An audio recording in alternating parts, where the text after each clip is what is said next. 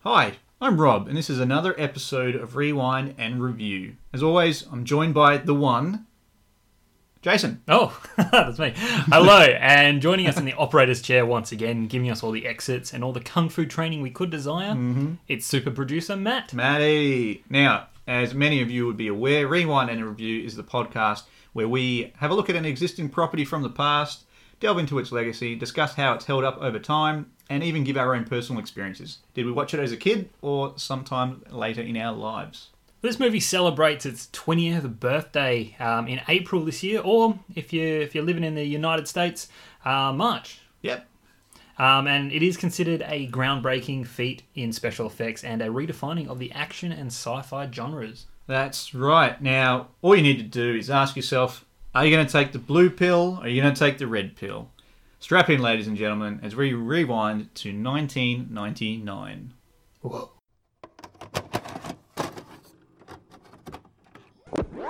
We have to go back! Go back, Stan! What year is it? Are you telling me you built a time machine?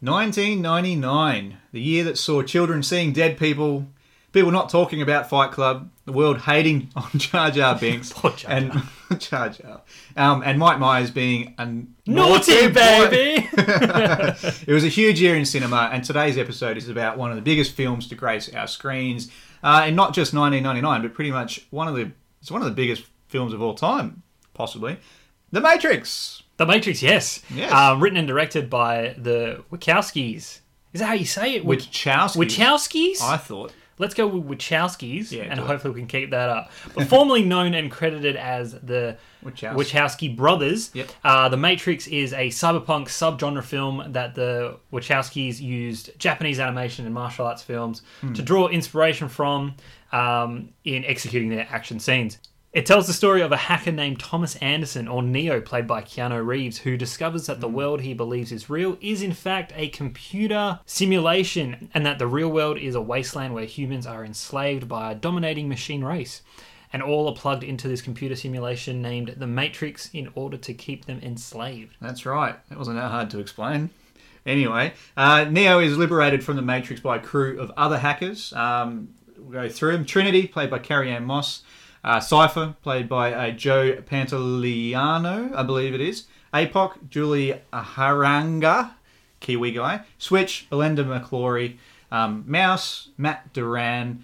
Um, and assisted by purebred humans, Tank, who's played by Marcus Chong, and Dozer, Anthony, who's played by Anthony Ray Parker. Now, this ra- ragtag crew of hackers is led by the infamous and legendary Morpheus, who's played by Lawrence Fishburne, who is on a mission to find the One, a human with extraordinary abilities who is, was prophesied to rise and liberate the human race from the machines and free them from the Matrix. Morpheus believes that Neo is the one and will stop at nothing to train and prepare Neo for what he must ultimately become. Uh, but they are not without their enemies on their journey, constantly facing sentient warrior programs named agents, fashioned to look like federal agents and with superhuman abilities that no previous human has ever survived against.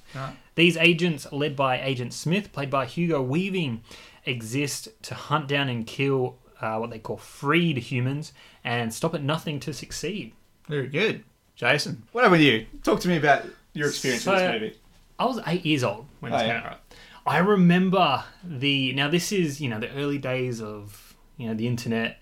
Even I guess pop culture was not where it is today, and you know news spreading about yeah a, a property or a film coming up Mm. like this.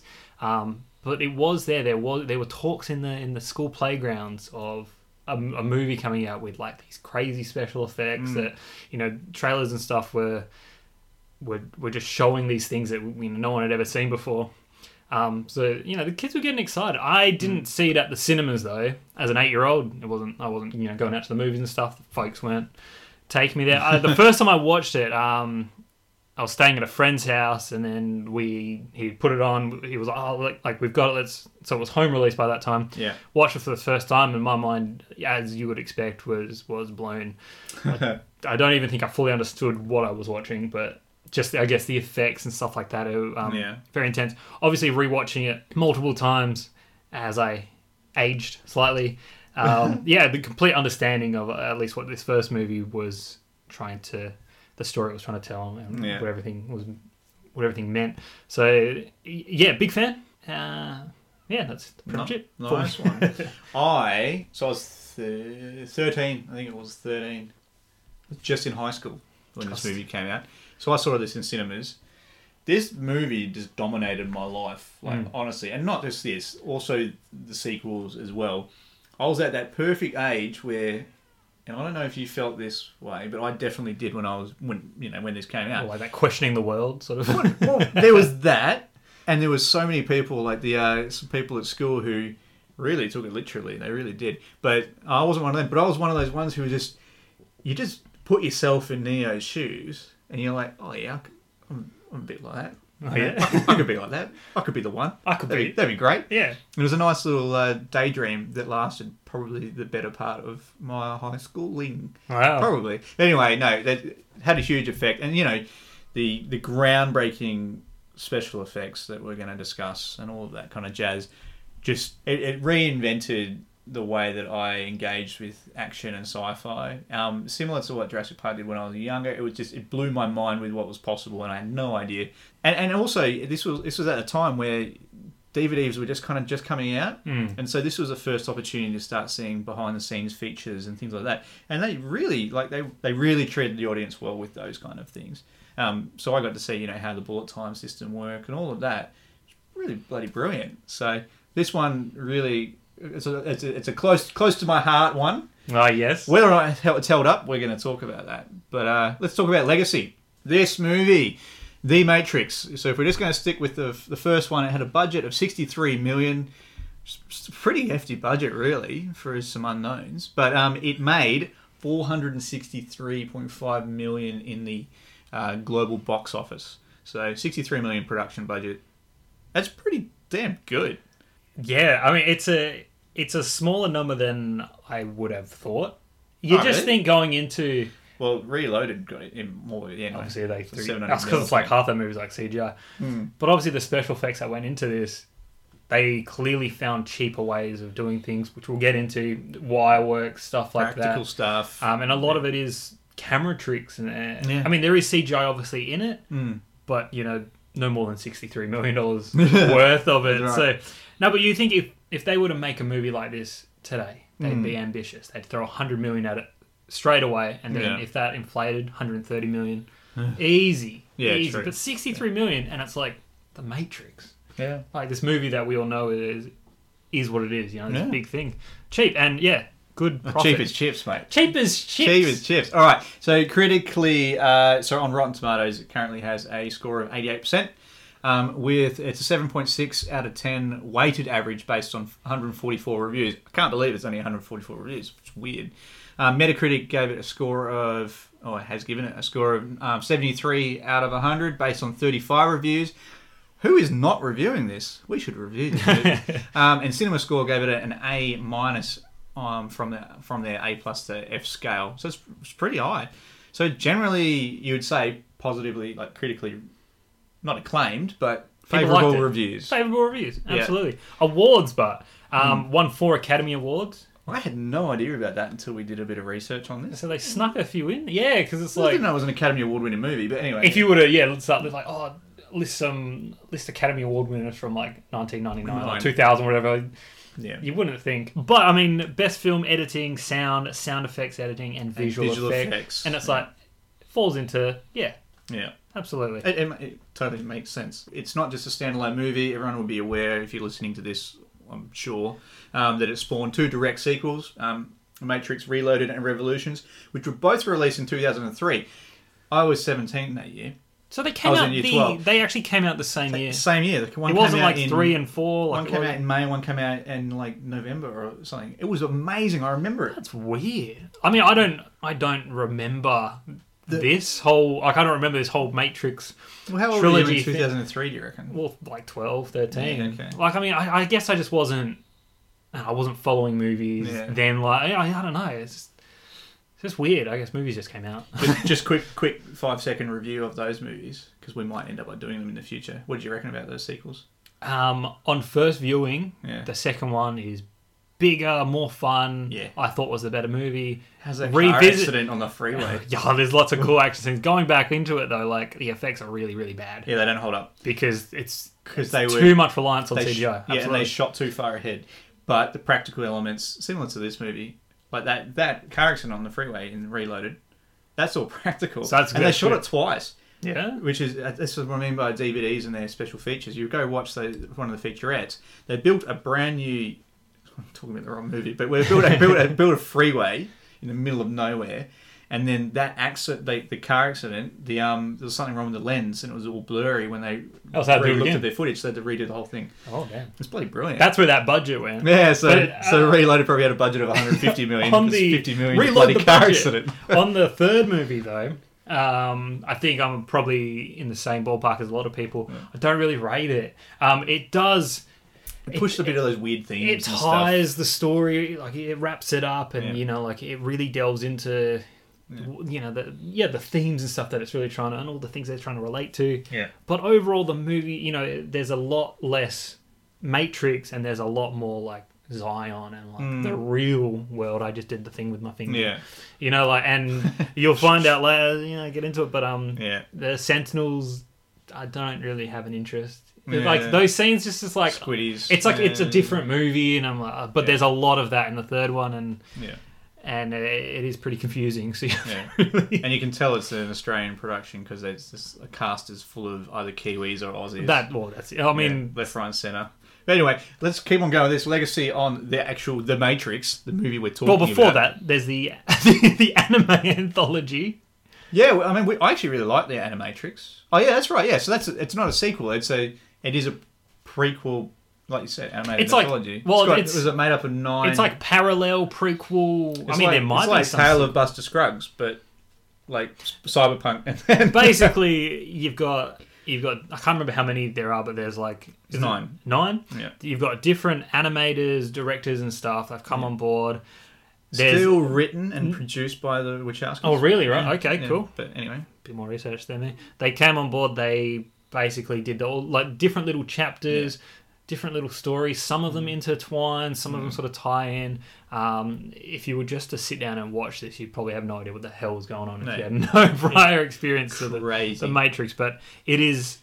I guess extensive viewing if you want, which is always fun. did you to did have. you watch it? Yeah, I actually had it on DVD for a while. Can you remember any of them? Because uh, Nah, as in not a which- clue. So the flight, It's all a blur. the last flight of the Osiris. That's the one which is all um, CG. That's brilliant. Oh yeah, I really like. 'em. But uh, I mean, all the different titles. Let's keep on going. In other media, it spawned three video games. Uh, I played one of these, Enter the Matrix, in 2003, um, and then there was another one, Matrix Online and Matrix Path of Neo, that were released in 20, 2004 and 2005, I- respectively. played two of them. I had Enter the, Oh. I had Enter the Matrix on GameCube, which was like I had it on PC, but anyway. It followed two characters. There was like a male one and uh, Naomi. I forget who the male one was. Um, That was voiced by no Naomi was played by um Will Smith's wife. oh, for real? Jada. yeah, Pinkett yeah, Smith, that's yeah, it. yeah. Um, yeah, followed them and and the Path of Neo was I had as well. I had that on PC, Oh, I played Path of Neo too. and that's one where obviously you play as Neo. Yeah. and it's pretty much the Matrix. It's movie, pretty much so like this movie. It's very cool.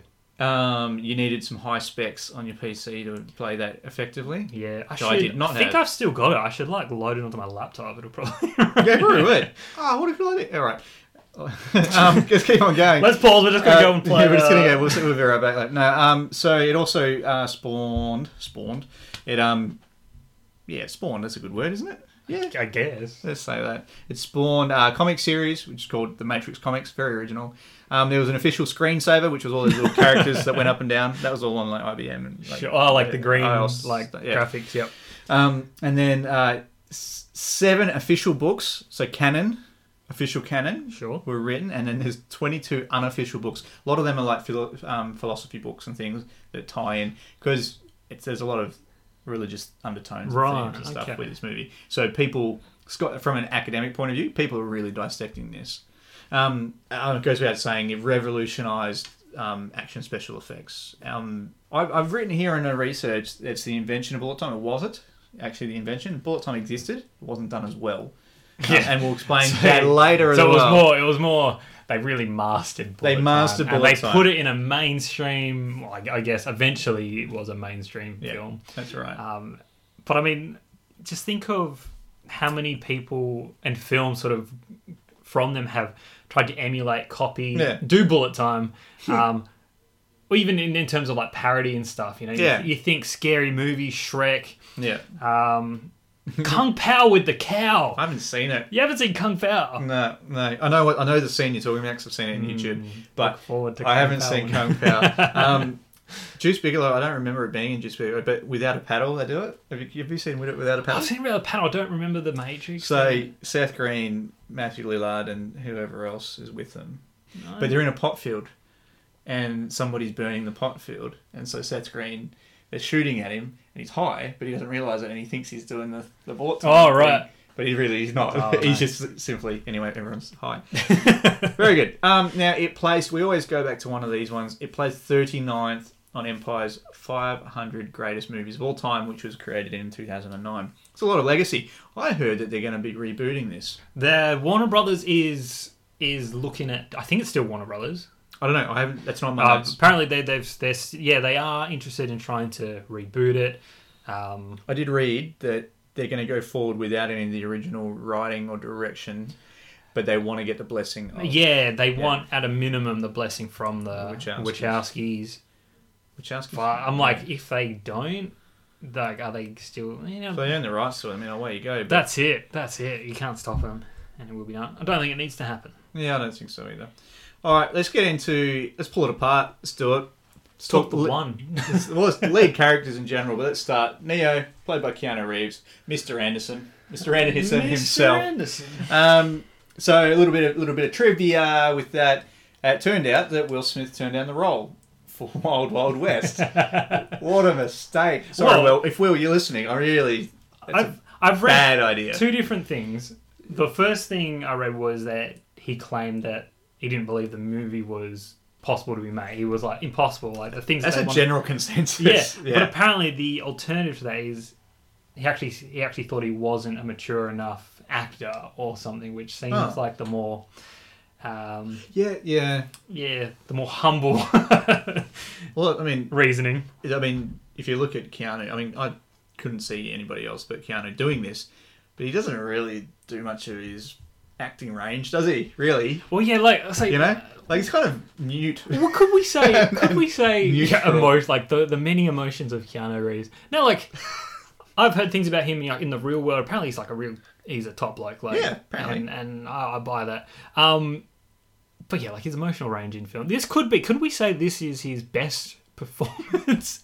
And I'm being serious. I'm uh, being serious. You know what? I think he's. In terms of like dramatic acting, I mean, no, Oh, it he could does. be. He does. Like, but he's pretty damn good in in John Wick, and it's pretty much he's just Neo, but not, oh no, not that's special true, yeah, powers. yeah. But it's you got one thing. You've got Bill and Ted, where everything. I mean, I think that's where my excellent, and head then goes. You've got I've got like Neo where he speed doesn't and talk. stuff where he's just Oh, damn. yeah, gotta you know he's just yelling at Sandra Bullock, um, giving her sass. but I, I don't know. I think you know he he does he kind of creates his character like Neo. Yeah. He can you know he's, Well, you get the conflict in him, right? You get the conflict, like as in he is a conflict. Him trying to he doesn't work know out- what's going on. yeah. He's and and he's learning just being, about all of this stuff. And it's yeah, like what he he's just can't being believe it. thrust into it all. Like, of course. I mean, how would you feel? How would you feel? Anyway, um, a couple other little bits and pieces.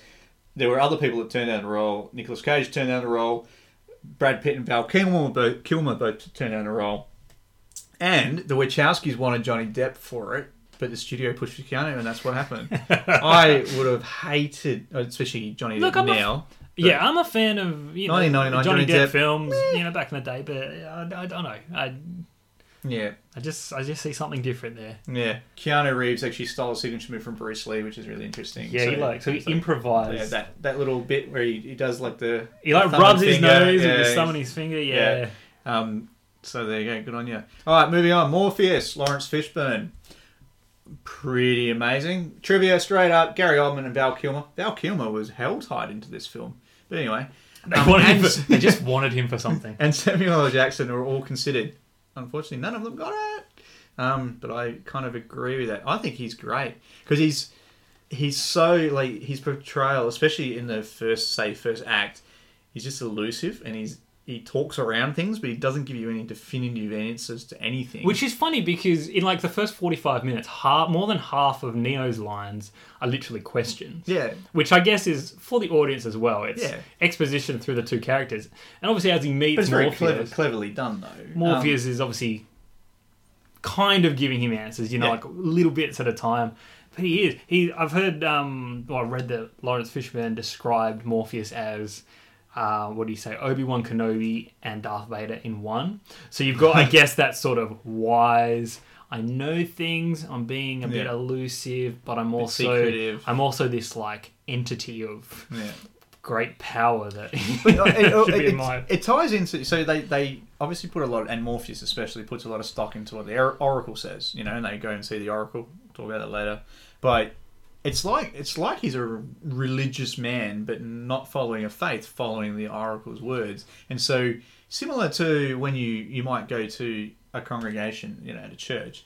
and Morpheus would be sort of like a, the priest, It's the or pri- yeah. or yeah, you know, the, like the a- figure of that, and he's leading the faith, um, and people just follow him not blindly, but as in they, they have their own faith in his Like we ability. and his will obviously interpretation. speak about like the parallels Oh, to yeah, yeah. religion and stuff, but that no, that, that you, you've got it dead on. It's like the the faith, the relig- I guess the religious sort of thing Hmm. that we're following is the prophecy of you know the one, Yeah. and Morpheus is that player who's trying to Yeah, get it to happen. Yeah, he's the priest. He's our yeah. our shepherd. And he wears awesome sunglasses. Did you know those sunglasses don't have little ear loops? Yeah, okay, I was looking at them. I was like, cool how is do that? they stay on his A little bit of face? pinch on his Like, nose, like, his are they bridge of his real nose. sunglasses? It's awesome. Um, moving on, Trinity, Carrie Ann Moss. She's awesome. Like, was this one of her first At my- film uh, roles maybe. or something? I read something Maybe. about her saying that this was this was the first time she saw herself in a film, uh, which either she never watched any of the things she was Yeah. in, or yeah, she. I mean, maybe I could have put more research into it. But no, probably one of if this is one of her most earliest roles, like Yeah. that's cool, that's fun. I think she's great. And they wanted apparently Janet Jackson Yeah, no, it's weird. to play it, which is Um, bizarre. So yeah, Janet was originally But she declined, approached, she declined. again. Like this is what I mean. Like a lot of people were approached and declined. So it's like the Wachowskis did not get their A team for this movie, but they pulled it together fantastically. Um, so uh, Carrie Ann Moss was actually initially uh, doubtful of the film's potential and was reluctant to commit to. Like the wire work and all that jumping around and all that kind of jazz. Maybe that's until why- she sat down with the Wachowskis and the Wachowskis sat down and just said, "Yep, That Uh, might be why a lot of people were declining and saying, "Oh no, thank you know." Much like the what we thought was the you Will give me Smith sixty-three situation, million dollars, and it's like, I'm "Oh, not sure that's it's your gonna work." budget." Oh, it, the movie actually hadn't been greenlit when pre-production had started. They were Yeah. designing things, they were sorting out, you know, set designs Yeah, and stuff like everyone was that. injured. They were starting the casting, but the Yeah. movie wasn't greenlit, so maybe that was the hesitation from a lot of Yeah. people. Um, and well, I mean, she obviously came around because for her official audition, it was about a three-hour physical audition. so she obviously wanted it at the end of it all. She was Oh. the only one who stayed. You're The audition. like, oh, you're the only one who got through the three hours. Good on you. Um, Agent Smith, played by Hugo Weaving, so he's another one of the leads. so did they pick him up off off the street?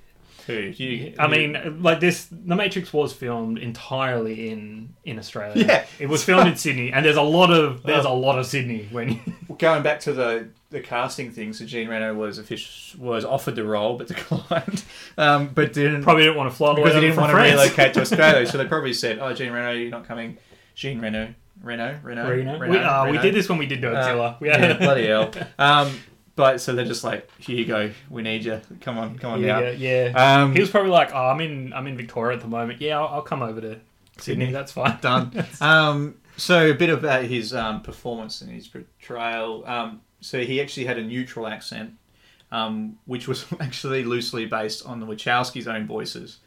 Um, yeah, he and the took reason he- inspiration from it. yeah, and the reason he wanted to do that is because he didn't want to seem human or robotic. He wanted to just kind of be bland and let people kind of take their own. The well, he's re- a pro- he's the a computer result- program, so- just creepy as shit. Yeah. Nah, but um, again, it's, It's like inevitable. I mean, it might come across sometimes as a little bit hammy or like a bit cartoon, but it's like you know he, he creates a character out of Smith. He he obviously stands out over the other agents. Yeah. and he's fi- like it's so defining. Yeah, so he's introduced. Oh no, well, I mean you have the opening amazing scene with um with Trinity, but beyond that little action scene where he's like oh, he's just blunt, bluntly confident like your men are already dead. He like sometimes he takes his glasses off, and when he does that, he becomes more human and more um more vulnerable because you can see his beautiful eyes. Well, yeah, that I guess. Hugo's he's portrayed as awesome. What's- it's what's power, the it's thing- just power. It's just pure What's power. the thing with the sun with like sunglasses and stuff? It's like when they're in the Matrix and they're wearing sunglasses, it's like like they're hot shit. No. You know. So I actually, so this was in, it's particularly in Matrix Reloaded um, special features, but it applies to this as well. Is the glasses are a metaphor for strength. So when the people are wearing their sunglasses, so when so Morpheus takes them off um, when he's at the Oracle. Because, and he's told to sit down in this way. because he's, He's, he he's has got- no power yeah, there, He's got right? no, con- no. Yeah. And same with um, and obviously he he take he hasn't got them on again later when he's you know kidnapped and he And when he when he falls through the wall and tries to take on Smith, he's got no glasses. But Smith has glasses on. which means he's the more powerful Yeah. one. And, And- Neo obviously puts glasses on when he's like ready to get it done. Yeah. like when you know, we That's get to right. the climax of the movie. That's right. Although when he's at his most powerful, he's not wearing them. But um, Smith takes his glasses off when he's interrogating because he's and you're seeing a vulnerable side to him. Right. And especially when he takes his glasses off and he takes his earbud out, so his other agents don't know. And he's actually having a bit of a breakdown with Morpheus saying, "I need to get out of here." It's because he's vulnerable. So That's where he, I, I like, ironically, he's he's most human when he's Yeah. when he basically admits that he wants out. Yeah, he wants to get out of here. Um, so yeah, the, gla- in summary, the glasses are like a metaphor for strength. Whoa. So, and in, in Reloaded, you remember, remember the fight in the back of the truck? Yeah, yeah. Morpheus is wearing his glasses during that fight, and he and he beats Agent He's getting it uh, done. Brown. I think is- I, don't- they, Johnson is the new one that comes in. Yeah. Anyway, okay. Let's talk supporting characters. We've got heaps to go through. Oh, uh, the Nebuchadnezzar crew, um, Cipher, Dick, played fantastically by Joe Pantoliano. So he's uh, this guy. His He whole know he's a deal. bad guy from the start. His whole too. deal is basically um, He's a bad guy. yeah, he's the one with the, the bald guy with the goatee. Kind of looks like Rob. Um, if you had a goatee.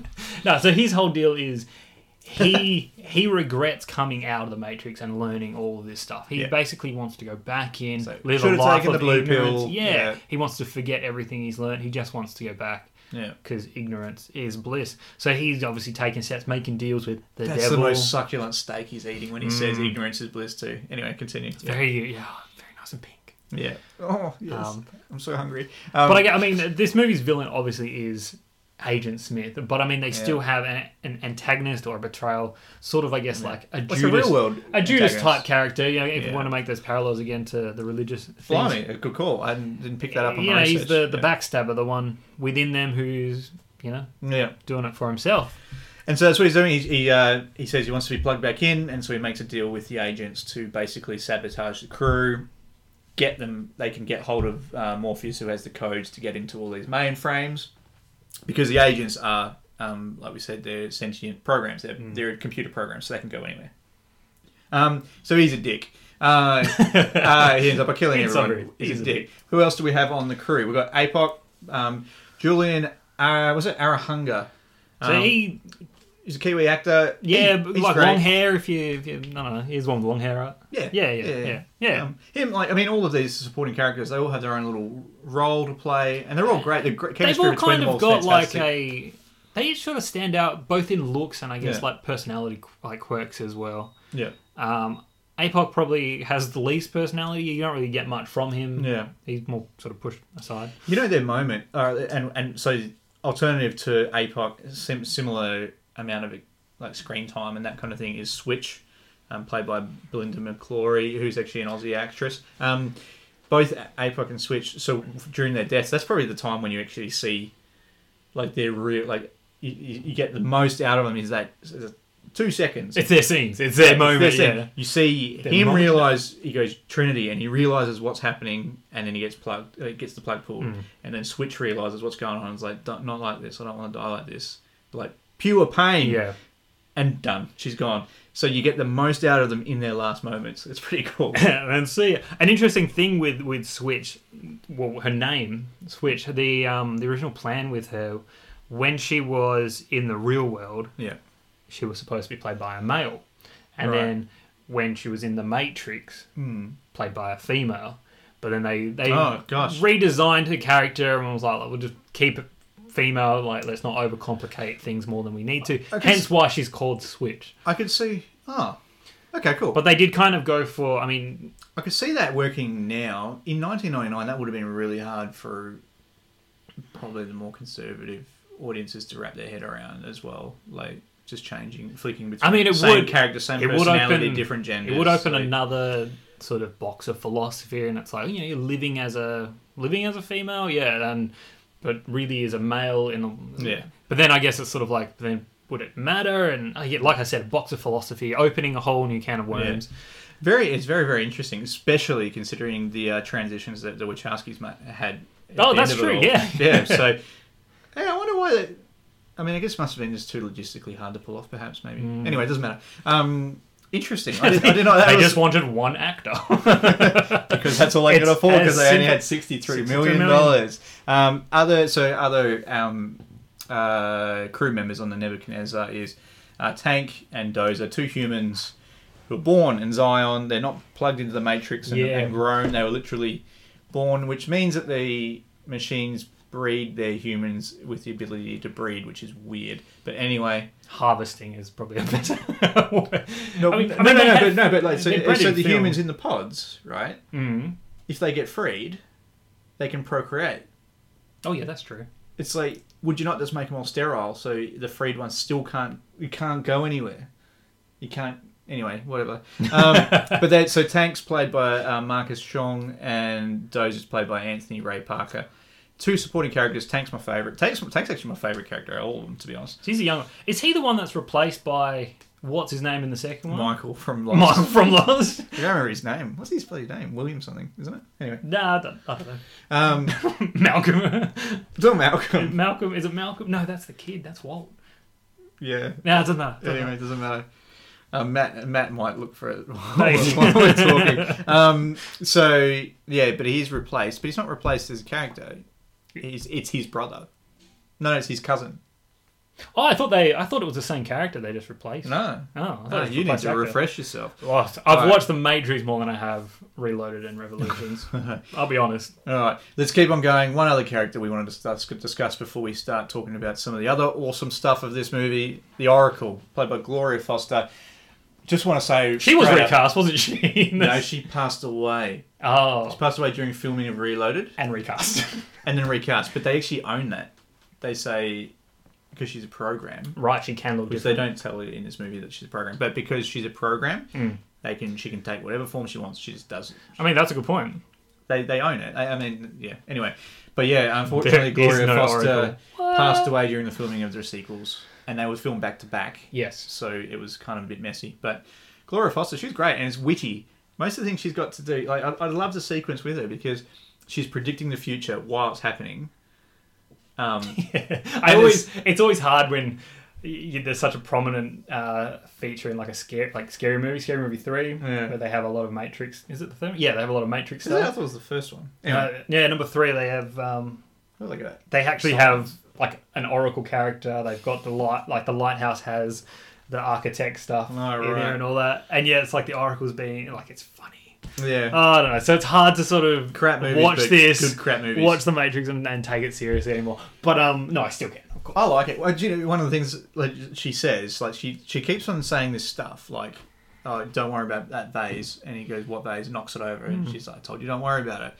But then he she turns around and says, "What's really gonna cook your noodle later is would you have broken it if I didn't say anything?" And and this that that little line where it's like, "Yeah, I mean, do we there's, do do we do crap because we're told like where where does fate lie and where does there's multiple things that she does, like in this movie. But I I mean, I don't want to talk too much about the the second and third one. But you know, like she tells characters certain things. Yeah. I mean, the one thing she says in this movie is she tells Neo that he isn't the one. yeah." Like she said to him, "You're not the one." But then by the end of the movie, you know, there's another thing that unfolds, and it's sort of like Well, he's not the one yet. but it's like did she did she tell him on purpose that he wasn't the one because she needed to tell him that so he could become the one if she had told him that he was the one his journey might have ended there and therefore he, he might not have become the one yeah no But, it's but by the way, well, so so on on that, but just so the audience is aware, if you haven't seen this movie and you don't know who the Oracle is, she is a lady who can predict the future. But she's Uh, yeah. a program. In case you didn't catch that, in case you didn't catch that. But anyway, um, so yeah, but I look at that like Morpheus says later in the in the movie, he says she told you what she, ne- you needed to know. That's all. Nothing else. Just simply and That's same it. Hmm. similar to the vase thing. She said, "Don't worry about it." He knocks the vase over, and it's like, well, it's best not to think about and all is that he stuff. is he the is he is he the one? Be, like because there's heaps of potentials. So is he the one because she told him not that he's not the one because that's what he needed to get through because everything else she said has come true. More everything happened with Morpheus, everything That's true. happened And with that's, Trinity, everything and else. that's why they, you have all these other characters who are, you know, have faith in her and what she says. And she says because- you got the gift, so it's like you've got the gift. You're just not. It's just not. You don't Hmm. have. You haven't made your mind up or anything. and I'll try, I'll try and do this again, but if you jump into the third movie, you've got the architect. Is it the architect? Is the old guy the architect and Um, the Colonel, oracle? Colonel Sanders, yeah. They meet. I think it's like at the very end of the movie. They meet in a park, and he says to her, "You know, like you've played a happens dangerous now? game." Yeah. And it's like, what game has she been playing? And it makes you think when you go back and watch Well, he says this movie. It's he like, says- has she been playing some sort of game? Like, No, no, no, no. He says the Oracle in that movie. He says in that movie, he goes, "I, uh, my, I exist to balance the equation, and she exists to cor- to correct it." Uh-huh. As in, so she's there to screw up his equation, so he has to continually try to balance the system. He's the architect. He designs the matrix, the world, basically, and she's Which there to I- fuck it. which she's there to screw it in up. terms of design needs balance. yeah, Yeah. but there's always going to be an anomaly, And she's the anomaly. and she's well, she's the one who finds the anomaly. Hmm. But it's just interesting. It's just like Oh, we're is she way there to- just to All right, th- that's a good that's a good Just a rock segue for both. into influences and themes. Let's talk quick, really quickly before we go on a break. Let's quickly talk about this.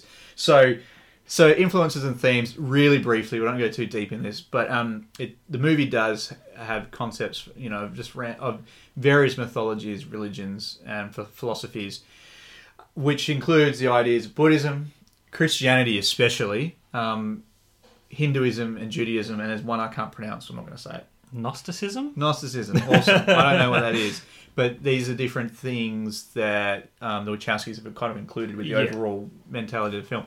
Now, A lot of it is contained in this film, and you can get a lot You of, can. especially the the the. the the crisis stuff Yeah. flows through. It's a lot more on, Christianity's on the much more in it, nose yeah. and in your face. You know, you've got Neo doing the Mm. like the the crucifixion thing. You know, in the third film, yeah, it gets way more into it Yeah. than. But e- even in this movie, you know, you have him essentially die yeah. and be comes back resurrected. alive. He comes Yeah. back. You know, like What, there are what- things. what that, else happens? There's that. a there's- virgin birth. It's there's a prophecy of him coming. He comes alive again, and he ascends to a high plane. What I like is when you first meet Neo, and he, you know, he's in his little, little apartment. Yeah. And obviously, he meet he greets those people he's you know doing that deal with at his door, and the um, you know, that guy says to him, you know, like, oh, you're just like an every no, uh, refers to him as Christ basically. You know, like, oh, you're my savior. But then he says like, oh, but you, yeah, I won't tell anyone about you. You totally don't exist.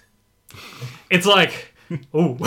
It's a bit hard hitting. but there's but there's two things that you know you could treat it as him saying oh Christ doesn't exist or you could you know hi- him hinting at you know like oh we're gonna go down that path of saying that Yeah. referring to Neo as being like the Christ the Savior Yeah. but also it's like this is the Matrix you don't technically It exist, exists, yeah. and it's like ooh That's- there's more of those things as you as you go through the movie when Yeah. Neo's meeting with that with his boss and he's like you think Yeah. you're so special Yeah. you think you're above the rules yeah, and then Agent Smith later when he's interrogating him and he's like, Oh, you're living a double life. Yeah. And it's like this movie's one of you literally is this, one of you is that. everything is literally telling Neo that he's you know what's going on and Yeah. he's oblivious to oh, well, it. can, can we just say, even to be honest, more. I, I wanted to raise this a bit earlier, but we kind of didn't, didn't get around to it. But Morpheus could have explained this to him so much simpler because he literally says, as soon as soon as they're in the, re- the desert of the real, he says, the Matrix is a what does he say? An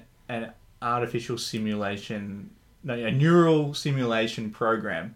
yeah. Done. Roll credits. Oh. Done. no, but I mean But he, but, but he there's says, a real there's a genuine threat that I guess the movie presents of his brain could melt.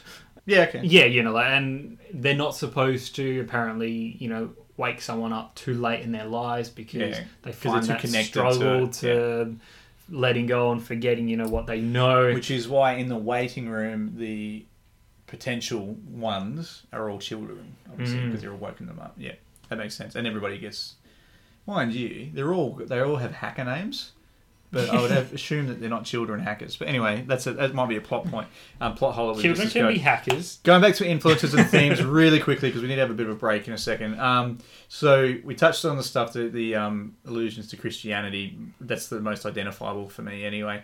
It's just an interesting little tidbit. This features in the film. There's a philosoph- uh, philosophical book named was it uh, Simulacra and Simulation, which is very interesting. Sounds concept. like a sex book. That's all I'm saying. No, and simulation. so it's you know, uh, the philosophy of simulation features. It actually features in the movie. Now Simultaneous was actually required- stimulation. That's no, that's not correct. um, but it was actually uh, it features in the movie. It's the book that he hides his money and his discs in, Yeah, yeah. in the thing. And if you actually open up on that page, the first thing says like can't don't it's not verbatim, but it's like about nihilism or something like really dark and something crazy. But um, a little known little known fact: um, the whole cast was required to read that text really before before even um, before pre-production. That and others. I don't I, can't, I don't have the others listed, but there was You- about three or four I'm that just they gonna- had to get their head around. That's me. I'm going to try to size it for a sec. Yeah. You mentioned like the discs, it's like floppy discs. If there's anything that's going to age a Micro movie, disc, but yeah, yeah. G- GameCube disc, basically. GameCube. No, but he gives that. He gives his mate a, a floppy disc. He's like, don't let. Don't, Don't get caught with it. Um, See, that's good. But we're, we're talking, you know, we're talking all these themes like Christianity, all these books and stuff. Um, but I think one of the more on the nose um, things is Alice in Wonderland. Oh yeah, I mean that features. It's in there. I mean, we got with the White Rabbit, down the rabbit Aided- hole. Aided Nicomando, Nic- Well, I mean, you Nicomando. could refer to the Matrix as Wonderland and like the Yeah. real world being, you know, the real world. yeah, the red pill. um, uh, will show you how even far the rabbit hole goes. When Neo first enters uh, Morpheus's building, you know, he's going up those steps, and it's like you got the checkered floors. There's all those allusions to like Lewis Carroll's yeah, like illustrations and you know works and stuff there. Yeah. So, I mean, they even mention. I think it's Cipher who mentions like, just briefly. It's it's not as big as Alice in Wonderland. But he mentions Dorothy and Oz. Well, Yeah, he yeah. doesn't mention Dorothy, but he says they're not you in know, Kansas anymore. yeah, Kansas is gone, you know. like- Yeah. But uh, that's the opposite. That's referring to the Matrix as Kansas and the Yeah. real world as Oz. But maybe he's saying it sarcastically because we all know how he is. Yeah, interesting. well, you know, because he also identifies with the Matrix as the real world. Yeah. Oh, that's Yeah. yeah. Hey. Hey. All right, look, we've gone to town on this bad boy. Breaking um, sweat. It's time. Yeah, it's, it's time to have a quick ad break. Um, we'll be right back. Hi, I'm Luke, And I'm Jason. and we are the guys from That Film Stew. Do you like movie reviews and want to keep up to date with the latest in movie and TV news? Then That Film Stew is the podcast for you. Join us every two weeks for some good times, laughs, and firm opinions on the things we love. That's right. There's a new podcast released every two weeks on iTunes and SoundCloud. Follow us on Facebook, Twitter, and Instagram as That Film Stew Podcast. That Film Stew Podcast. Listen, comment, follow, share. Let's talk score and soundtrack. Jason, what did you think? Uh, there was there was a score and there was, Well, a soundtrack. Oh wow. Okay. Don well, Don Davis does the the score, yeah. I believe. Correct. Yeah. yes. So he's he did all four Matrix films, but he also did Jurassic Park three. Do you remember that? It's the first time John Williams didn't do a Jurassic Park movie. Um, yeah, but he, yeah, like yeah, well, Jurassic Park, you know, he's just picking up John Williams. Um, and he did Stuff. Behind Enemy Lines. There are a couple of the big ones. He's done heaps of others as well. He's awesome. I mean, the score is not memorable. It's not one of those themes that you kind of pick up Yeah, and although take. you know, like when The when the s- green Warner Brothers logo comes up at the start, and like you do hear those sounds, it's like y- you know, it sounds like the Matrix, and I'm like, you know, I'm, I'm in. I'm like, oh, Yeah. this is I think the soundtrack stands out more. Um, I don't. I mean, look. So we've got yeah, the actual Marilyn Manson, songs, Rob the Zombie. tracks, They're all they're all heavy. Um, you got the Prodigy. So R.I.P. Keith Flint. oh Those yes, ago. yes, Very very sad. Um, our Rage Against the Machine. uh, They, the movie finishes on Rage Against the Machine. Deftones. So all kind of really heavy tones, but a bit punky. And a bit grungy and a bit, it kind of and falls that's the into that. feel like it's that all like that- cyberpunk sort of Yes. style that, and genre that they're going for. um, they can transcend that through the these tracks. And, that lot of angsty nerd commu- computer nerds. you know, listen to. and when yeah, pretty much, and when you break when you break into a scene where it's like, you know, there's machine guns firing and your characters doing flips and kicking and stuff. If you put a you know a, Put, throw a Rage Against the Machine in there. you and- know like yeah. it kind of it creates there's a style to it. There's almost like Yeah. it's it's like a signature of this film. It stands out. I think the score plays second fiddle to puns. there The somehow, song- the song's to, definitely- to the soundtrack. I think the soundtrack is far more prominent because it, it, is, it is its own character. Hmm. It sets the atmosphere for the scene, you know, and it is like you said, it is that like cyberpunky, grungy stuff. I like it. the score's fine. Like it's fine, but it's not. You know, it's not. It's recognizable. but It's recognisable. It's not memorable. I mean, there you I, you don't ask me to hum it because I can't. Like honest, I'm, like I It's just that literally tone. It's like like, and I watched the movie today. You know, like, and I still, can't. Did you really? yeah, I still. That's can't. usually my move. Ah, this I watched it a couple of nights ago. Matrix. I know it. let's talk about well the big the big thing that it kind of like I said it didn't invent it but it definitely reimagined it. Um, Put it on screen and did a really good job at doing it. Bullet time. Bullet time. Bullet time. In a nutshell, previously, um, bullet time, the method of um, bullet time was used to kind of, you, it would be used in a way that would freeze time. And so you would get a slow motion um, rotation of a camera, but everything in that shot was frozen. What this movie did, in a nutshell, right? It was more slowed down, not Yes. necessarily a frozen time. So if you look at the special features of this movie, Neo dodging bullets, let's use that as an example on the rooftop, right? Yeah. So you got the bullets. The bullets are all CGI. They're added in post, Yeah. right? But him obviously bending backwards, suspended by wires. I'm guessing. He, so he had his feet strapped to the ground. Right. So that's holding him. and then he has wires strapped to his shoulders. I think, and it he is. just drops back. So He that's that. drops That's the back. physical Yeah. performance there. and it happens within a second and a half. There is it's a green screen circle, so there's no it's not shot on location. It's all shot green screen, but it's a circle and. Depending on which way they want the camera to pan, like if it's going up and above or anything like that, is an individual camera lens every couple of millimeters. So yeah, going lots around. of cameras. And s- Wow. And, so what they do is they, he- so Keanu Reeves falls backwards and does his little thing. It happens within a, half, a second and a bit. Every shot, every every camera has a new frame, but it's in s- it's taken it's taking just a slightly different a progressed version within that second and a half. Uh-huh. And that's what they piece And that's together. how they get the movement out of it. Instead of freezing time, they you get a moving person dodging bullets. It's incredible. They could just use a, a track and a camera and move it really fast. Well, no, but if you see Ke- Keanu Reeves as he does like the, the bullet dodging, it's Mm-hmm. no, he doesn't move his arms. He literally just falls back and moves one arm, and then it ho- it holds it, and that's what happens, and that's all you see. But because it's moving slowly and you've got the bullets coming past him, it's as if he's dodging, Right. and it looks bloody brilliant. We have similar scenes with like Trinity, you know, like diving up into the air and sort Yeah. of, you know, doing like a Spider Man pose almost, but mid air and the camera spins around. Is that the same? yeah, because same she's still trick with- moving. She's with- still with moving. All those slowly. camera lenses. Yeah, but she in a re- she circle. was on a rig to lift her up. Oh, of to course, there. yes. Yeah, yeah. Um, Oh, but the, no, no, yeah. The camera rotation. I Yeah, guess, yeah. is- Um, and same with um, the subway shootout. That's them, and they're on wi- wires, and then the cameras just panning around quickly. Yeah, apparently No, that- no, not panning around. As in, it's got hundreds of cameras. So yeah, um, look, that, that's one element. That's something that this movie is is fra- um, is famous for. Other thing is its fight choreography. So um, there was a fight choreographer. Uh, his name's um, Yuan Wu Ping. Wu Ping. Um, Give you a so- whooping Yeah, with his whatever. fight moves. Whatever we Yeah. could do. Um, but so he's famous for movies like Crouching Tiger, Hidden Dragon, the Kill Bill, Big Kill, mo- Kill Bill movies, Lord, um, and Lethal Weapon Four with Jet Li. If you remember that, that was a great movie actually, but that was choreography. Yeah. So he, but he, um, he has an ex- like a huge list of works, um, like Oriental works in China as well, China cinema. But these these are the Western versions. So they got him involved, um, and kind of created this fighting these fighting techniques, which is called what was it called? Wire Fu. So Kung Fu on Well, that wires. makes sense. Absolutely. Yeah, Yeah. you just said it. Kung Fu on wires. Yeah. And you've seen, you would have seen that in, like Crouching Tiger, Hidden Dragon, like they're jumping all over the shop. Hmm. Kill Bill, they're jumping all over the shop. That's all wire work, but they also are incorporating martial arts into it as And- well. I mean, they're, they're the ones that came before, but like you will see like these Hmm. techniques emulated again since 1999. How many action movies have done, You know, people fighting on wires. You know, mid-air fights. all the time. It's just yeah, it's just the thing. Like you know, it's, it's just it's really like I said, where it's kind of um, reinvented the action and the um, the sci-fi movies. Now, interestingly, the cast had to train for about four months to prepare, but even then, um, Yuen uh, wasn't actually satisfied with their fitness, so he actually changed his own choreography to suit their own styles because they hadn't quite got to the point that he wanted. So, Keanu Reeves.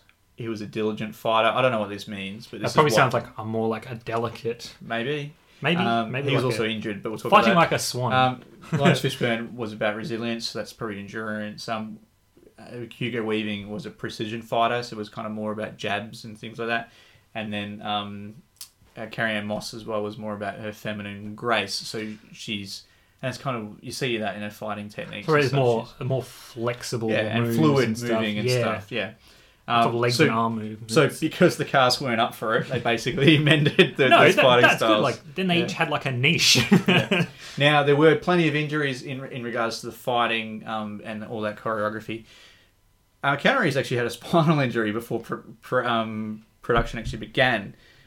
I couldn't find how he did it. It wasn't doing training, but Mm. he trained through it. Um, Didn't so, they have to reshoot a whole bunch of um, some of it, scenes? some or of it, they and had they also- restructured, they restructured some yeah scenes? so they re they re um they basically while he was healing they were just doing production work that didn't require too much of physical effort on Yeah. his part so he was doing a lot of so they had to go back the and shots redo where, a lot like- of stuff sat in the car and stuff. Yeah, yeah, yeah. we'll do those scenes. Tho- those kind of things and also as a consequence you don't see him kicking as much you do see him however have his leg above his head which is bloody brilliant but um but no but you- as, he, as from a kicking point of view it's more I think I remember Fist reading something about that. Like, orientated. yeah, that's why there's a lot of him just sort of punching a Yeah. lot. Um, Hugo Weaving required hip surgery um, after a training accident, not because he's old, because he actually pushed himself. Um, Carrie Ann Moss performed all her wire stunts herself and injured herself while running around the walls in the lobby scene, which is probably one of the best scenes. And there were stunt actors that were injured during the. Uh, they got so they got broken ribs um, and broken shoulders from the subway roof like jump, the slam Yeah. at the end with um with Neo and, and Agent Smith. And, and you can, I guess that is stunt performers because they're facing away from the camera. But that's a, it is a pretty heavy hit. They do, but they had um, compressed air cannons and they shot them into the air. But they hit the roof and broke their shoulders. terrible, terrible. That just goes to show that there was so much effort put into you know putting them together these fight scenes. And Keanu Reeves was reported as being, even though he was injured during all the training, he would still push himself beyond beyond even that. And, and you see that with um, so I think this is a bit of a reputation thing. He does that with the John Wick things and and that he's really really masters a certain art or um, a certain particular choreography that's that's related to that. And he even though he doesn't do all the stunts himself, he does a lot of the um the choreography himself. Yeah. and he goes himself to the next level. I guess the last sort of special effect sort of just speaks for itself, it speaks for itself is I guess the CGI effects that you see the sentinels, Yeah. you know, like the liquid hand thing, the Yeah. you know helicopter flying into like the Hmm. building, all that sorts of things, standard stuff. By today, you know, Well, today, I mean, but even, and even watching it you know, only a couple of days ago, it still holds up for the most part. I mean, there's a lot of it. a That, lot of it's practical CGI blend, which is fantastic. Yes, there are like some of the shots of the Sentinels look really good, and I'm like, oh wow, that actually looks quite real. But then sometimes I'm like, yeah, Yeah. that really looks like a cartoon. The But lighting I mean, might be a bit off or something like We're that. talking 20 years. This this was the 90s, like, Yeah. and you know there was Pretty brilliant. almost almost realistic looking CGI. Like, that's not bad. You know, and it And yeah, hasn't well, been- no, they- you make they- a good point. yeah. Like it is dark as well, so when they do look shoddy and it's dark, it's sort of like "Hmm, why do they look shoddy? But it's not all the time. And like I said, you know, if you look at the second movie, they go overboard with the CGI, and a lot of it just Mm. looks shocking. Like yeah, so, in comparison, this movie the, is the, the, the many Smiths. this one is visually ten times better than the second. So. they also have um, the you know that that old '90s blend of CG and practical. Yeah, I which Uh, just we mentioned. always so like, like. the helicopter crash, the CGI ripple that comes out of it. Obviously, that's not real, but it Yeah. looks fantastic Brilliant. because Yeah, they, because you they know. weren't flying helicopters into a building in Sydney, were they? But, but they obviously they, they there was a practical explosion and they get two shots. You get the front on explosion, which is actually through the window as Trinity's swinging through and smashes against the glass. Great shot. But then you also get Neo above holding the rope, and it's on a different angle. Two different shots to the same explosion. But you also have that CGI all kind of uh, factored in. The um the lobby scene. It's all practical. I think we're I think we're at that point because that's one of my standout scenes. So I All think right. we're at that point Well, where we're let's talking. talk standouts. Let's talk. Let's talk. Do you want to do least favorite first? Yes, do that. And Okay. okay. Do most favorite. There's not many that there there aren't many least favorites from me. Um, I have mentioned already the scenes where like a sentinel is like chasing it, and I like I guess this feeds more into like I guess my dislike of the third movie where Yeah. there's a lot of it. So I guess now when I watch the first one again, and I see the sentinels. I'm like I don't really care. Like Yeah. so it kind of just takes up time. There's something else going on like in the Matrix, and then we we suddenly cut to you know Fishburne and Moss and their bloody. Oh no, the Sentinels are kind of it's like I don't care. Like you Yeah, guys are yeah, fine. yeah. You're all right. Yeah. Yeah. Yeah. yeah. Like they're like, oh, they're on our tail, and it's like they don't even come close to them. They don't. There's no. I just Yeah. don't know where that goes. Um, the introduction of the Sentinels as well. I'm like, I get they needed to do it to explain, you know, so you know what's coming build the later. story, but I'm like, it's really not related to anything that's going on right now. Yeah. Like, I mean, I guess they have their purpose, but I don't know. Just for me, they just. I prefer the scenes when they're in the Matrix and they're doing stuff. I guess Yeah. over the real world, which I guess is kind of grim. Yeah. Look, I- I actually struggle to find the least favorite scene. I mean, Right. I mean, if that's all I come up with, that's I mean, that, that is uh, that's- pretty much it. Like, That, that's fantastic. I mean, like I there's there's some scenes where you're with Cipher. It's kind of like spoon feeding you that he's a villain before you know he's a villain. So Oh, I mean, they before, don't. But they don't. It's It's not. It's not too heavy. I mean, it's kind of like that one scene with him where you know he's eating and he's like, "Ignorance is bliss." no, no. But before that, you Mm. kind of get that he's a bit sinister, but you don't. Or like when Neo appears and he's like, "Oh, you're scared there, but jeebus, Jeebus out." out of me. Yeah. And it's like, "What are you up to? What are you doing?" I mean, I may, maybe it's just my general dislike for him. But Bold I, uh, dudes, man. Don't but trust I, him. But, but overall, I don't really have a, a least favorite scene because it kind of all blends well. This is an example of one of those movies that just the flow is so good. The pacing. Like, I mean, The we can pacing's talk about it great, now. yeah. Like we're talking scenes coming together. The pacing is good. Like this movie comes in at about eh, two hours ten minutes or something like that. Yeah. from start like it's very you might if you at any point you're like oh i think this is dragging i think the only time that might happen is right before morpheus is taken and then the final climactic scene is Yeah. kicks in and then you're like you're right back into it so it's like that's perfect Even the slower scenes, like um, the Morpheus interviews, um, interrogation scene, even that's got punch. i like so the it slows it scenes down before the big action. i like the scenes where they're talk you know they're, they're talking about what the matrix is and you Yeah. know like explaining things. humanity and then is. raising these questions you know like, what is real Yeah, and it's like oh stop it yeah, Or like when they're sitting around, they're eating, and it's like they're talking about wheat. You know, like what does wheat taste like? And it's like how does a how does a computer how do they know what it how does tastes a like? computer know what wheat tastes like? Yeah. Does wheat taste like what we think wheat is? What Yeah. about chicken? Everything. Ta- and it's just like, man, that kid makes a point, and that other guy's just like, shut up. and you're alright. like, yeah, you've got to. You just got to. You can't think about this stuff. that's right. It just gets too deep. Too. All right. Um, well, let's talk about favorite scenes then. Um, but I'll start early in the movie. The cubicle office scene where Yeah. he's got Morpheus on the phone and he's just like, he's just telling, yeah, because, you know, at this point in time, if you're watching this for the first time, you're just like, who is this guy on the phone? Yeah. What's going on? Why is he listening to him? Who are these goons? Wait, you've, you've, yeah, And it's like the tension of like in and out of cubicles. yeah, Um, I mean, we haven't mentioned it, but you know, like whenever you're in the Matrix, it's like you've got that green lighting, that green tinge Yeah. to everything. yeah, And it's so, so you got the, you know, it's so dull, but also yeah. there's green hints and it Yeah. sort of crushed together. You you get him in that office room and then he's like, "Am I going to go out the window?" And Yeah. you're like, you just expect him. Oh, yeah, he's going to climb out the window and he's going to you know get out of there. But he gets caught. He Hmm. Yeah. goes back in. He's like, "Nah, to hell with this." Yeah, He gets back in. I think it sort of sums up his character in that moment as well. It's like Mm. he's not an idiot. He's not just going to risk like, it all. He's like, for- "I'm gone this far," but I'm like, "No, this is this is too much." At that point, he's, he's got his two lives, doesn't he? You know, he's got he's got his double life, and he doesn't. He's still determin determining which one he wants to commit to. So. Yeah, I mean, even when he's in that interrogation scene, this is one of my standout scenes. But you know, he's talking to Smith, and he, you think you, you know Smith's is making a good argument. You know, like Yeah. help them out. yeah, You know, maybe you can trust him. He's taking his sunnies off, and then Neo gives him the finger, and he's like, "Nah, give me my phone call."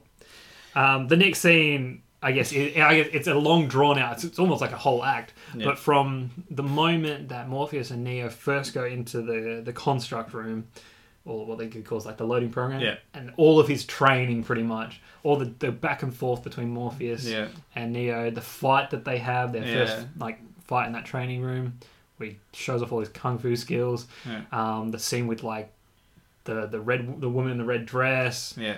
Um, Yeah, just, the, the, what is it? The, um, just all that walking around the the streets Sentinel of training program. walking yeah. around the streets of Sydney, and if you if you have a keen eye, they walk past the Commonwealth Bank. Well, you know what? If they're on when they're on the roof, you see an Aon, you see a Macquarie, you see a Westpac, and you see a um, Damn it. Ernest and Young. Actually, if you, with an even more keen eye, Yeah. whenever they're in a car, it's an American car, steering wheel on the Yeah. left hand side, right? Yeah. But as they're driving down the road, You can see. sometimes you see traffic in the distance, and it's like you'll see a car pull in on the left hand side of the road, Yeah. obviously because that's real traffic. Yeah. Or when you know you first see um, Trinity and she's on her bike after you know Nia gets taken in, she gets on her bike and rides away. She's on the left hand side of the road. Oh. It's like. Like they tried, but then it's like, nah, that's So certain constraints. That's really I interesting. very clearly, it very clearly is, is Yeah. Australia, but All that's right. okay. So, Um, but I those love, I two- loved all of that. Was All- there, was there a third? um, like you mentioned, Paul, the shootout when they first get to that lobby military scene. building, the Yeah. lobby, yeah, like, Yeah. I mean, I think that's again, you got that blend of the. mu- I can't remember which which song it is. You probably know. No, I don't know. Ah, damn. Anyway, yeah, that song playing. It's all like punky and stuff.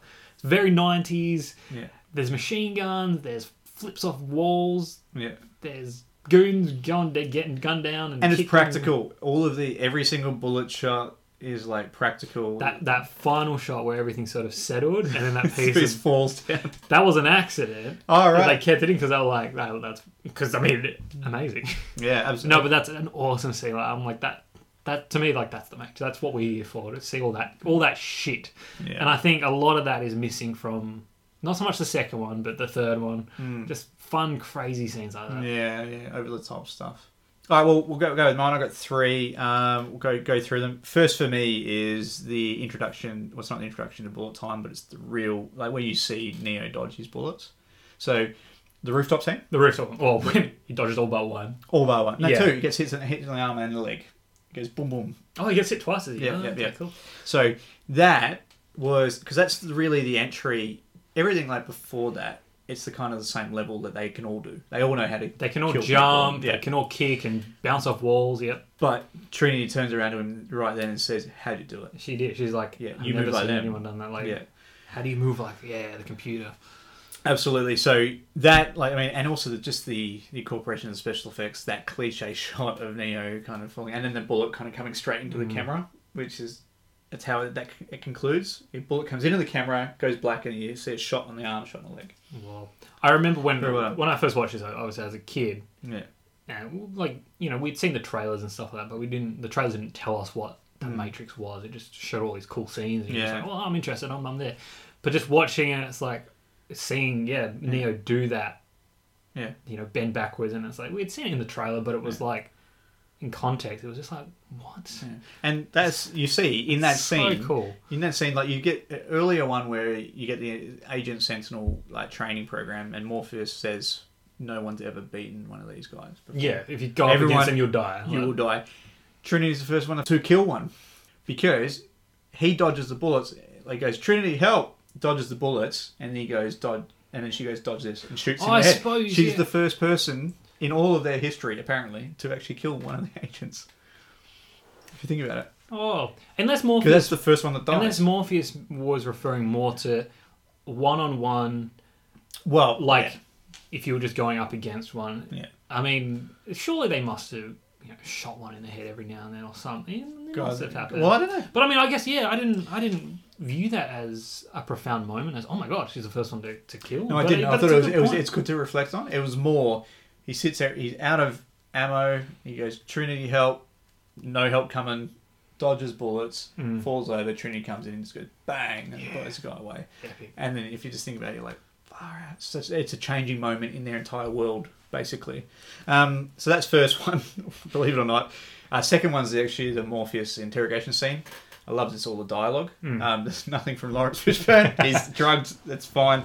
But um, Hugo Weaving's performance there and his pure hatred for humanity, but pure hatred for the Matrix and wanting to get out. Yeah, and like it's you just said- intoxicating, and he just hates it. takes his sunnies off and he Yeah. reveals he's like, I want out.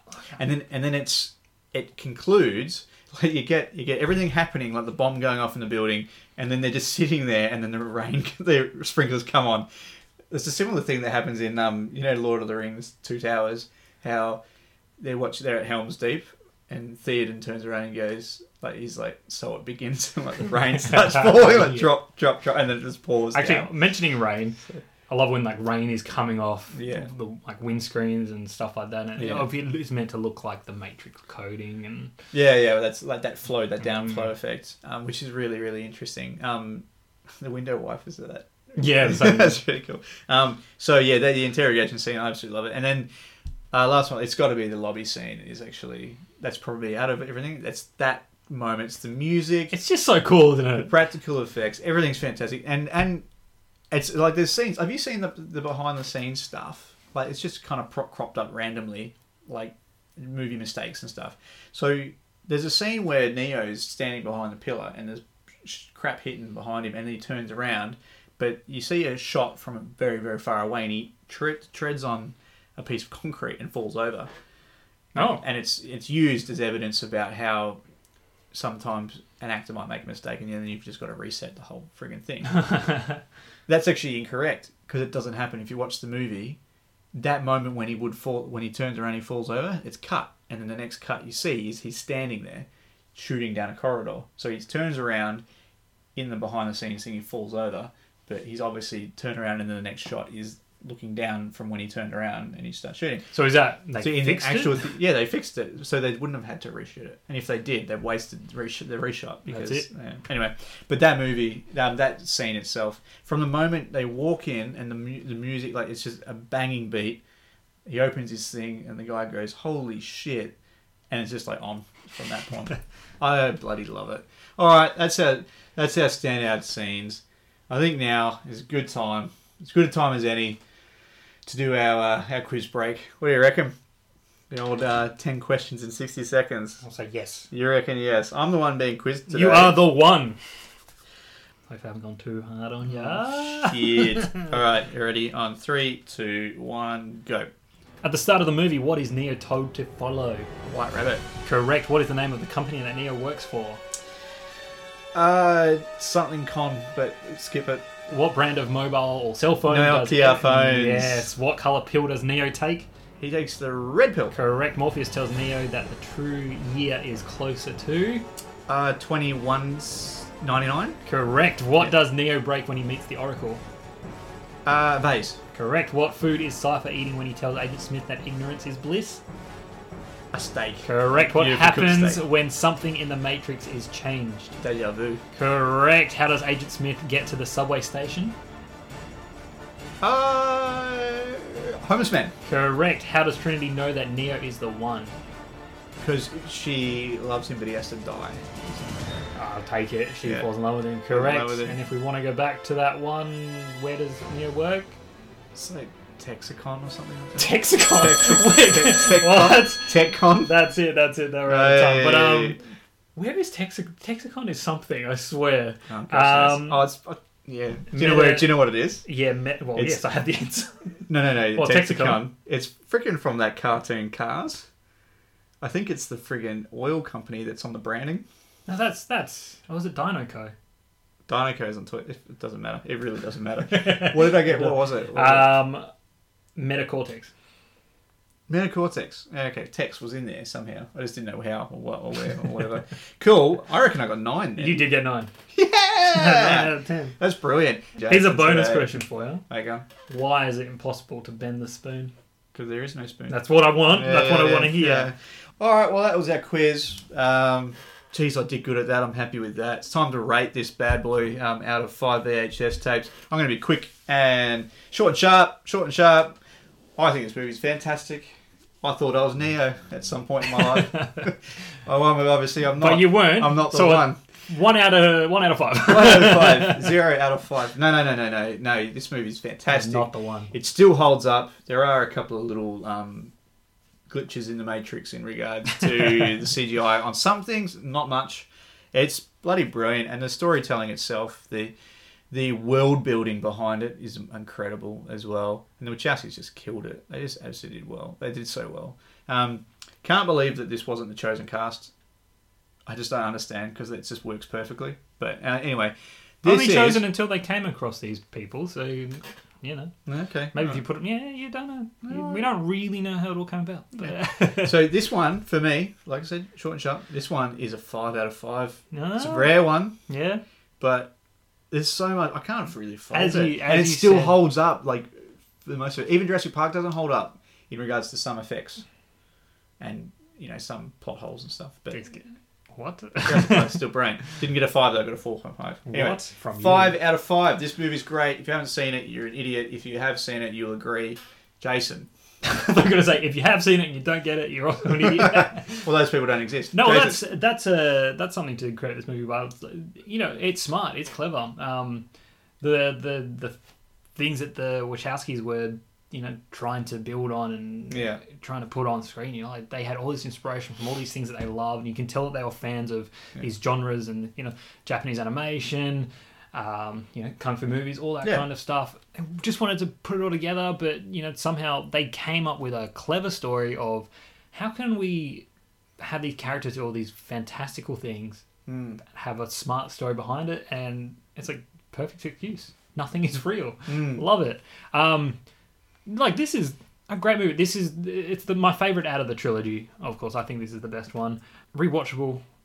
I can To watch the it. max. Yeah, like it's it's structured and tonally, you know, so good. The the things they do with like the ma- you know, the green lenses in Mm. the Matrix and then in the real world, you know, like there's no green at all. It's all their Mm. dull colors that well, not dull colors, but like darker but bright. Yeah. You know what I mean? There's all these things, the the effects and stuff. There are issues with them. Some of them have gotten a bit dated. I probably noticed them a bit more than you. Um, Not especially- many, though. especially more on the CGI side. There are some still some good ones that hold up. Like, but I mean, they're they're not perfect. Um, a couple like the Keanu Reeves is pretty good in this, like, and I wouldn't change him. I think he, he he makes this movie what it is, and I wouldn't want to change it. But I reckon this is Hugo Weaving than the Oracles movie, but anyway, yeah. it's, Go on, go on continue. Yeah, yeah. You said overrated. Continue. Oh, I'm trying to I'm just trying to work out to giving it the four out of five. It's Four out of five. yeah, no man, like it's good, but like there are there are issues with it for sure, and yeah, like it's it's a very smart movie, Yeah. and there's a lot of cool shit going down. Yeah. Well, It's you, a four out of five. Like I- you've been podcasting longer than me, so who am I to debate with you? I've got to save my fives. It's not quite up there for me as Bullshit. it's not a perfect movie. It's not perfect. Oh, it's bloody close. Yeah, it's close. That's a four. It's not a five. No, no. Well, because you got to be. If it is a perfect movie, you just get ultra enthusiastic. with a five, not just like it's a five. Um, but after that uh, heated debate, um, that was that was our take on 1999's The Matrix. Absolutely. We hope you enjoyed this episode of Rewind and Review. As always, uh, we'll remind you that any feedback, either positive or negative, or any rewind requests can be sent to us via email at thatfilmstewpodcast at gmail.com. Or you can reach out to us on either that Film Stew or Rewind and Reviews Facebook pages. Like and follow these pages whilst you're at it. Absolutely. Uh, subscribe and leave us a review on SoundCloud and iTunes, as it does help others like yourself find the podcast. That Film Stew has launched their new website. It's still no, it's not. It's it's done. Is it? Yes. That's news to me. Ladies and gentlemen, the website is done. Woo! oh, this What is it, Jason? it's that filmstewpodcast.com. Absolutely. Um, now, being 2019, we're gearing up to get through a whole bunch of movies that are celebrating their 20th this year. Um, next up, 10 Things I Hate About You. That's fantastic. It's going Look. to be great. We're doing that, aren't we? We absolutely We're are. doing that. We absolutely are. Yep. We're doing that. Thank you for listening. This has been another Rewind and Review. See you on our next trip. So, yeah.